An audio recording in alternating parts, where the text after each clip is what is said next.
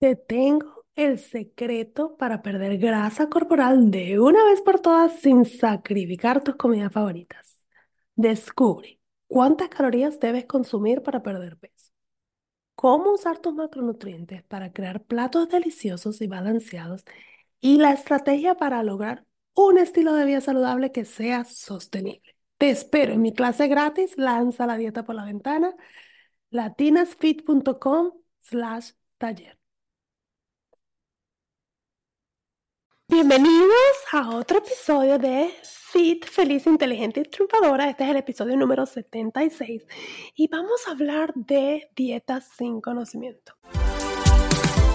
Hola, soy CG Jamel y este es mi podcast Feliz, Inteligente y Triunfadora.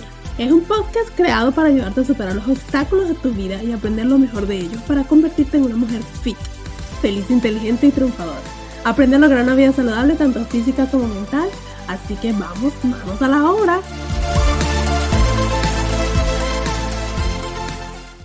Y vamos a hablar de dietas sin conocimiento. Y a eso me refiero básicamente a que todos, porque yo también me incluyo, hemos cometido el error de que queremos hacer una dieta porque llegó el momento de la decisión, ¿sabes? Cuando eso es típico de que te viste en el espejo y dices, ¿qué pasó aquí? O te probaste un pantalón y no te queda, o te viste en una foto y dices, ay, no, me veo tan mal.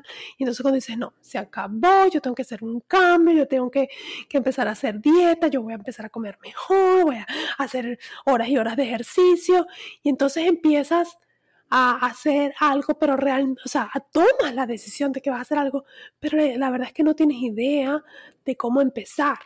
Entonces, ¿cuál es el problema? Empieza a ver cosas que a lo mejor le han funcionado a otras personas. Entonces a lo mejor alguien te dice, no, yo hice la dieta keto y me funcionó, no, yo hice fasting, no, yo hice cero carbohidratos. Entonces dice, bueno, yo voy a probar esto, o voy a probar esto, voy a probar aquello, porque tienes la expectativa de que quieres ver resultados rápidos. Entonces, mientras más drástica eres, más rápido vas a ver los resultados y en 2-3 semanas vas a resolver ese problema que te consume cada noche de sentir que has ganado peso y que se te salieron las cosas de control. Entonces, ese entusiasmo inicial te puede causar que estés realmente creándole un peligro a tu cuerpo, porque no estás tomando en cuenta el impacto que puede causar esto dentro de tu salud. En estos días hablaba, de hecho, con mi mamá, que ella, pues como yo, pues siempre, bueno, claro, ella me enseñó a que nos las pasábamos de dieta en dieta juntas, no, vamos a hacer esta, vamos a hacer esta, y eran unas cosas loquísimas, como una vez hicimos una dieta de la sopa, imagínate, yo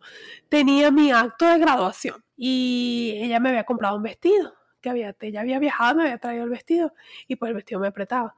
Entonces estuve comiendo sopa por 3 días para que el vestido me quedara mejor. Y como esas, hicimos muchas locuras, así que hoy en día ella siente que le afectó un poquito su parte digestiva, sufre ahora de reflujo. O sea, hay cosas que ella, y de hecho tiene colesterol alto y ella es súper delgada y come saludable, pero todas estas cosas locas, dietas locas que hizo, que ella le afectará a su cuerpo. Entonces, cuando hacemos esa dieta sin conocimiento, realmente no tenemos una base de por qué lo estamos haciendo. Simplemente estamos enfocados en el resultado, en que quiero rebajar, y entonces empezamos a ver como enemigo al comer.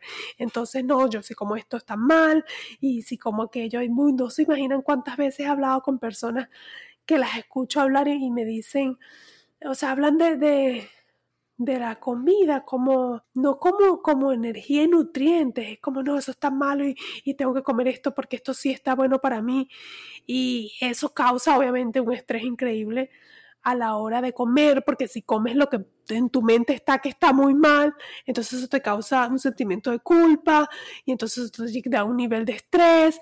Entonces ahí es cuando viene todo el problema. Entonces, ¿qué es importante? Hablar de empezar una dieta sin saber realmente qué le estamos dando a nuestro cuerpo puede incluso afectar nuestro metabolismo y la manera en cómo tu cuerpo trabaja esos nutrientes. Al mismo tiempo puedes tener una deficiencia nutricional, porque depende del tipo de comida que tú consumas, vas a tener nutrientes que tu cuerpo necesita.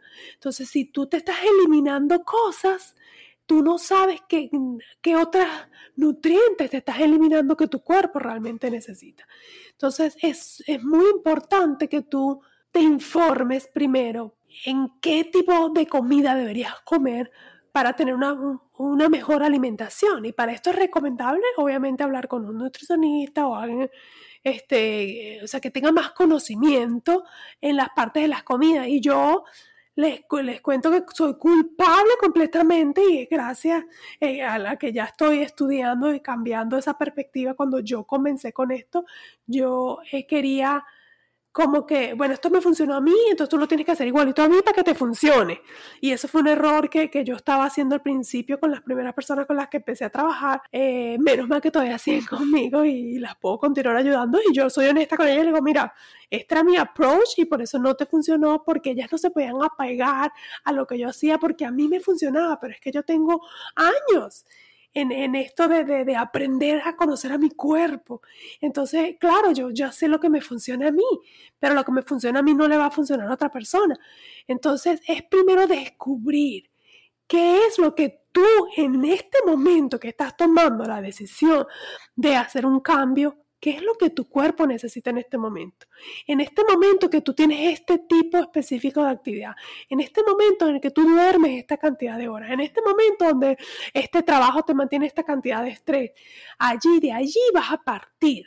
O sea, porque si tú te pones a pensar ahorita, hay mucha gente que dice, no, tienes que hacer fasting. Yo me acuerdo una vez que yo estaba en la oficina, estábamos hablando de eso, de comer mejor y de que se habían engordado un poquito. Y no, lo mejor es hacer fasting, porque eso es lo que funciona. ¿Pero basado en qué? En que esa persona que hizo fasting tuvo resultados, pero tú sabes bien qué hizo. A lo mejor esa persona durante las horas que comía estaba comiendo súper bien, que le estaba dando al cuerpo exactamente lo que necesitaba y por eso su metabolismo estaba funcionando correctamente. Y a ella le funcionaba quizás por las horas de su trabajo y las horas que dormía, que durante ciertas horas no comiera, pero lo que hacía durante las horas de comida es clave. Porque tú puedes decir, voy a hacer fasting y comes nada más, no sé, de 12 a 7 de la noche, pero comes un desastre. Y comes más de las calorías que tu cuerpo necesita y igual aumentas. Y lo otro es, esto es algo que puedes hacer el resto de tu vida. Piensa, cualquier tendencia de dieta que te recomienden, keto, cero carbohidratos, fasting, es algo que puedes hacer el resto de tu vida. Si la respuesta es no, entonces tú tienes que buscar qué te funciona a ti, qué es algo que tú puedes hacer bien y constantemente. Y eso es hacer tu estilo de vida saludable, el que te funcione a ti. No hacerlo como yo lo hago, es lo que te funcione a ti y que te dé resultados. Entonces, lo primero es conocer el número de calorías que tu cuerpo necesita y entender que tú tienes un número de calorías de mantenimiento donde tú deberías estar la mayor parte del tiempo. Y de vez en cuando, cuando necesites rebajar un poco, hacer un corte. Pero no es bueno que tú te mantengas por debajo de tus calorías de mantenimiento por mucho tiempo, porque el cuerpo termina pensando que ese es el normal y no está aquí arriba. Entonces ya no ves los efectos. De repente el cuerpo ya no ves que no rebaja más, y es porque tú hiciste que tu cuerpo se adaptara a ese número nuevo de calorías que es muy bajo.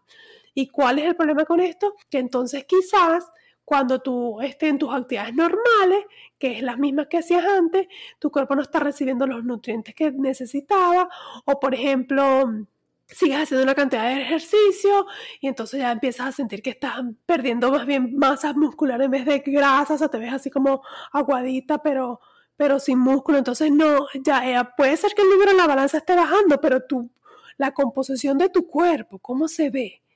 Y eso se logra con una buena alimentación, conociendo lo que estás comiendo y dándole a tu cuerpo lo que necesita para evitar que tú le vayas a causar a tu cuerpo un problema en el futuro, ¿ok? Entonces, mi recomendación honesta es informarte. Yo soy partidaria, y yo lo he hecho, aunque te busques un coach.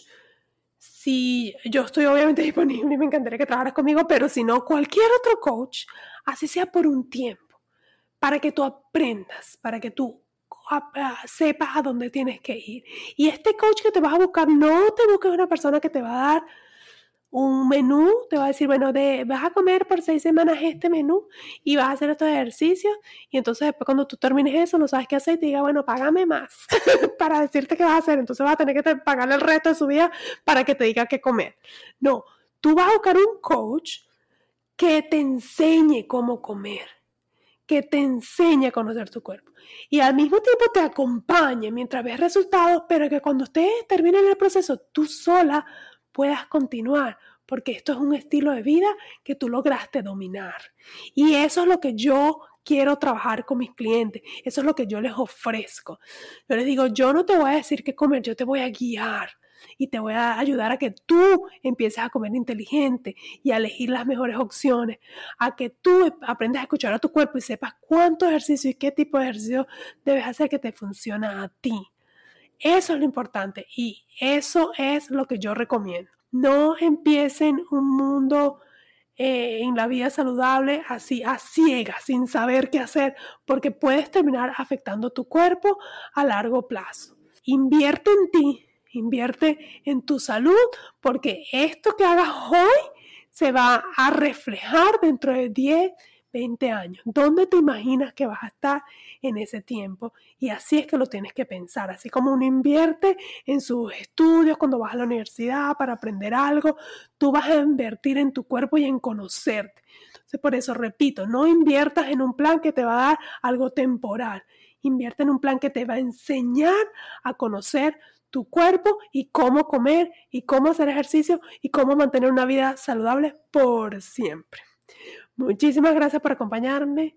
Nos vemos en el próximo episodio y espero que esto te haya quedado aquí en la cabecita para que sea saludable por siempre. Adiós. A celebrar. Acabas de terminar otro episodio de mi podcast Feliz, Inteligente y Triunfadora. Estás a un paso más cerca de lograr una vida saludable tanto física como mental.